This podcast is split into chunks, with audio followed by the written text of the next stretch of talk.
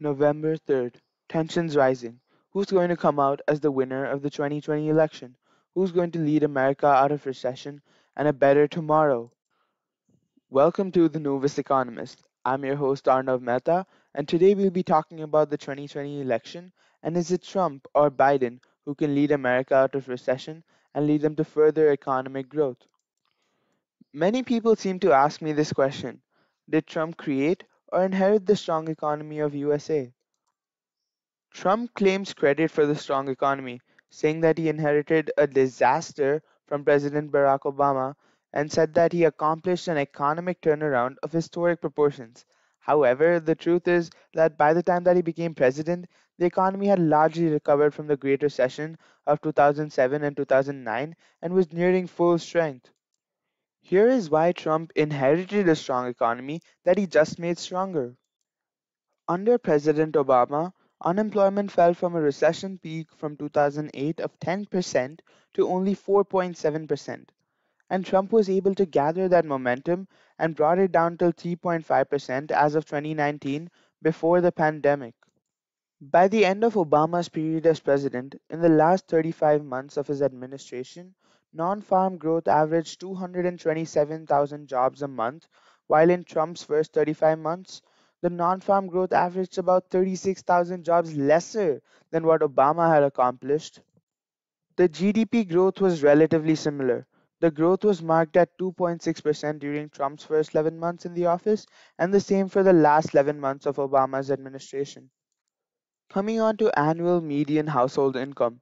During Obama's last two years as president, the annual median household income saw a massive increase of $4,800, while during Trump's first two years in the office, it saw an increase of just one third of what they saw with Obama. It's clear that Trump inherited a strong economy that was still trending upward, and when he entered the office, those trends just continued. The economy may have received a small boost from the 2017 tax cuts, but many economists believe that it's a sugar high and it will be short lived. Meanwhile, the Trump trade war with China has hurt American consumers and businesses, as China accounts for several imports and exports in the USA, and it may slow down future economic growth. In short, Trump inherited a strong economy from Barack Obama. The question is whether really weaken it or not. Moving on, Let's, let's discuss the current state of the USA's economy. During the first quarter of 2020, growth declined by 5%, signaling the onset of the 2020 recession. Quarter 2 was worse than expected. Decimated by the COVID 19 pandemic, the economy saw a shrink of a whopping 31.7%, while the unemployment rate is expected to average 7.6%, while in 2019, as I mentioned earlier, it averaged only 3.6%. While US is in recession, the 2020 election becomes more trickier and more complicated. Who could bring US out of recession and recover the economy? On one side, we have Trump fixating on the fact that he built the strong economy once and he can do it again. On the other side, we have Biden that argues that as vice president in 2009, he inherited the recession that started in 2007. He says that he led the recovery efforts that began the economic expansion and says that he can do it again, this time as the power of the president. Biden has attacked Trump for the way he handled the pandemic. He has released a seven point plan of his own, which includes a nationwide mask mandate, more testing, ramping up personal protective equipment productions, establishing a renewable fund for state and local governments, investing $25 billion in vaccine manufacturing distribution plan, and fixing the country's relationship with the World Health Organization. Along with this, Biden has also called for the next government stimulus to be more than $2 trillion, which includes more aid for states and comes with a higher degree of regulation, which he claims doesn't exist as of now. Trump has signed four bills, such as the CARES Act, which are designed to offer relief to the American economy by providing major loans to small businesses and loans to corporate America and increase money given to families making under $75,000 annually. Moving on, coming to taxes. Trump wants to extend the 2017 tax overhaul for individuals, while Biden wants to roll back tax cuts, apply payroll tax to those making over $400,000. So let's talk about the pros and cons for each plan, starting with Trump. Coming out of recession, an economy would need a boost, and by having lower tax rates, will help increasing the purchasing power of the people, which can help increase the aggregate demand, providing the boost that the economy needs.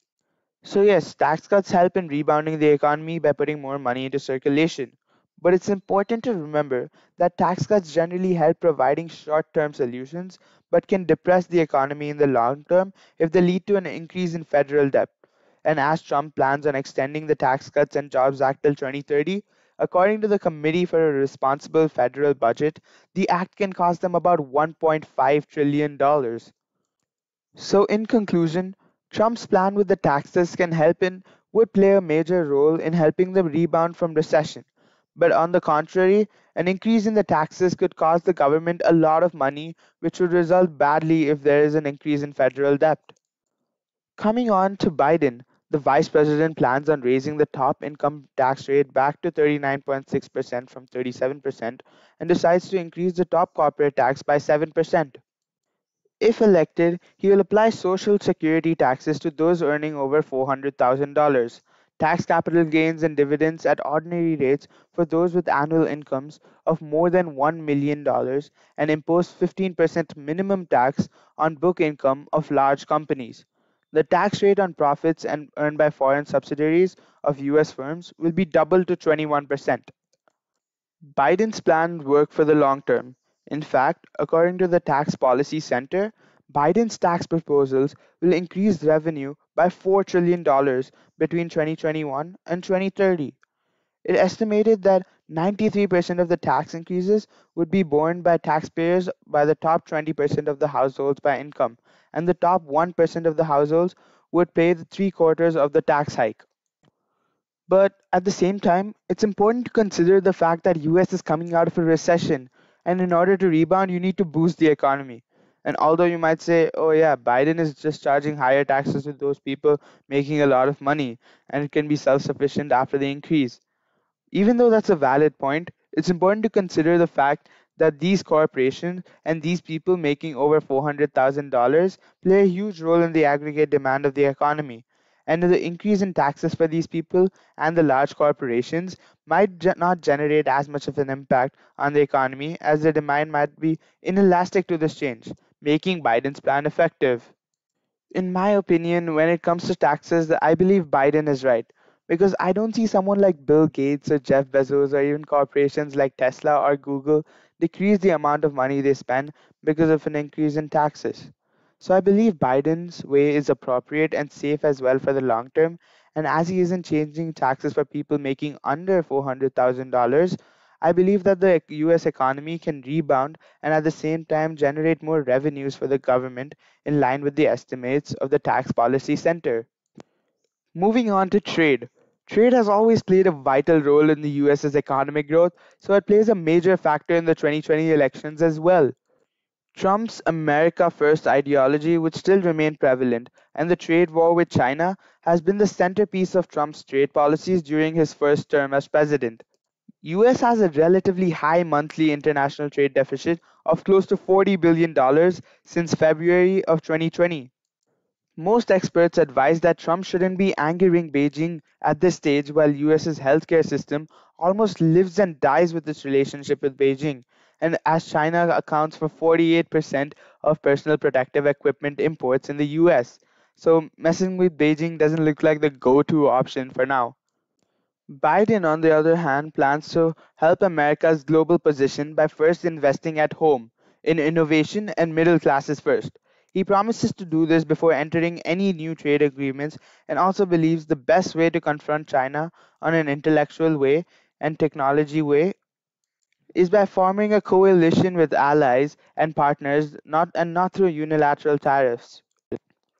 And lastly, jobs. The US economy created 6.6 million jobs during the first three years of Trump's administration, which is obviously good, but not exactly impressive looking at the data, as I mentioned earlier, about the non farm growth jobs. The entrance of the pandemic has caused millions of jobs to be erased. Trump's idea for spur job creation involves a $2 trillion infrastructure bill. He has also passed on the idea that the government buys four to five years of plane tickets to help in the industry with cash. He had also stopped the issuance of new green cards back in May and June in order to protect American workers during this time, and he's asked his administration to review guest worker programs.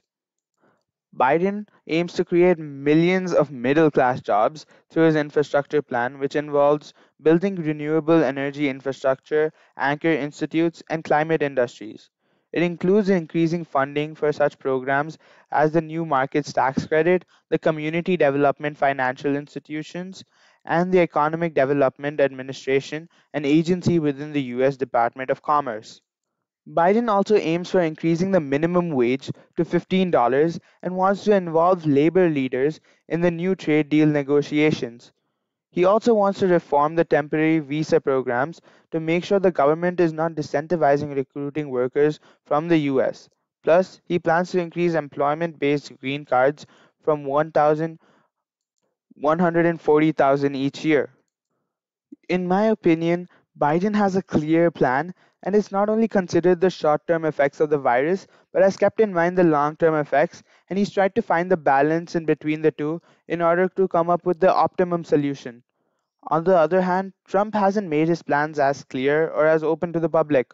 Although it was his first time as president as well, handling a pandemic, which was uncharted territory for him, his performance was not up to the mark. Also, as I discussed in the beginning of the podcast, Trump hasn't made an economic turnaround, but just inherited an economy, and by stats I mentioned earlier, he didn't do better than Obama either. What do you think? Can Trump revive the economy or Biden? Who's going to go to the White House on November 3rd? That's it for today. Thanks for listening. I'll see you again in the next podcast. Until then, bye.